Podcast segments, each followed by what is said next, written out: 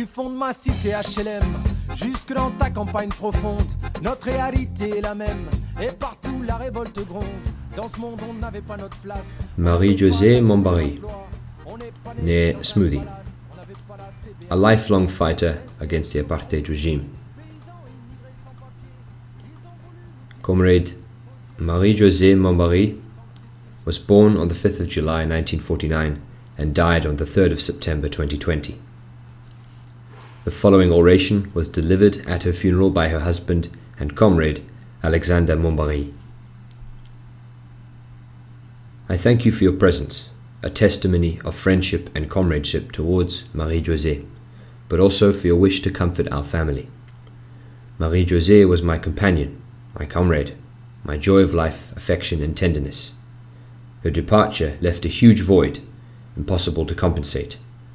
It was not only she who left us, but also all the hopes, projects, and especially our everyday life. Even the objects in the house, which had meaning with her, don't have one any more when they are not shared. Yes, Marie Josée had a big place, a very big place in my life and in her daughter's life. And her absence is creating a huge rift. We met in a flight on the way to a holiday camp in Greece. Our first encounter was when I stepped on her foot in the bus that took us to Calogria. She worked as a bookkeeper, but must, was much more drawn to art. Quite succinctly, Marie Josée was also my valiant comrade in the various struggles in which we engaged. Regarding South Africa, her involvement as a member of Mkhonto weSizwe, the military wing of the South African Communist Party and the ANC, led to her being arrested, imprisoned, and interrogated. But she held on until the end. That was just one step in the struggle that she continued here in France. On the one hand, she participated in the anti apartheid information struggle, and on the other, she worked tirelessly, together with various organizations and personalities, to get me and all the other South African prisoners released.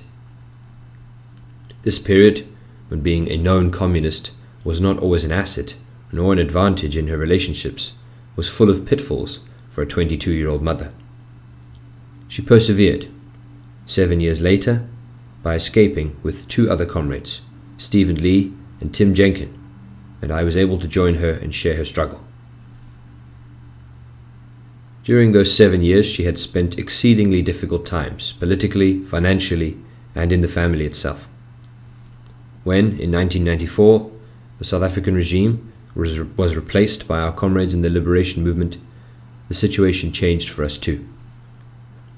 Among other things, that same year, we started to publish a magazine called Les Dossiers du BIP. In this work, she corrected me, kept the accounts, and critiqued the articles. And this lasted until number 221 of Les Dossiers du BIP. That is to say, until last Thursday. In 1996, she and I, accompanied by our daughter Chloe, were honoured at two official meals hosted by the ANC and members of the South African government in Cape Town and Johannesburg. In 2012, she was awarded the Sabotage Campaign Medal by the then President of the Republic of South Africa, Jacob Zuma. Marie Josée was born in Clichy-la-Garenne, a Paris suburban municipality, on the 5th of July 1949, into a large working class family.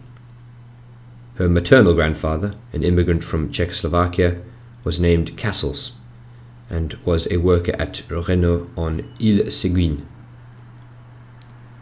Her paternal great grandfather was British. He had come to France from World War I and bore the name Smoothie, the surname of Marie Josée. Her father, Claude Smoothie, worked at Unisor Metallurgical Factory in Noisy-le-Sec, not far from Paris. He died at the age of 55 from cancer, in all probability induced by working conditions. At the end of her career, her mother, Raymond Smoothie, had become inspector at Crédit Lyonnais. She died a year and a half ago on the 3rd of September 2019. Her brother, Olivier Smoothie, is with us.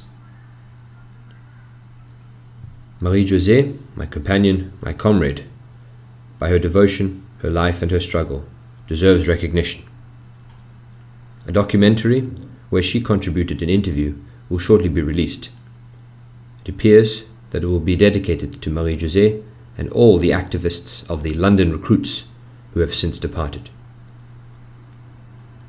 The London recruits were militants recruited in London and sent on secret missions to South Africa.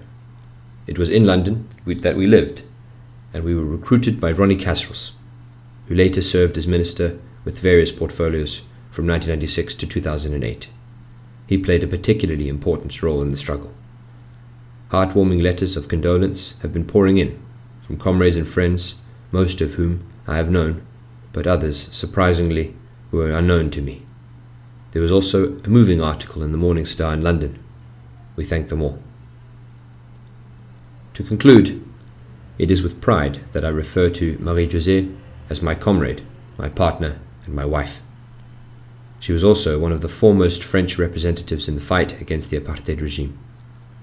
Honour to her name, honour to her memory. Hamba kahle, Comrade Marie José.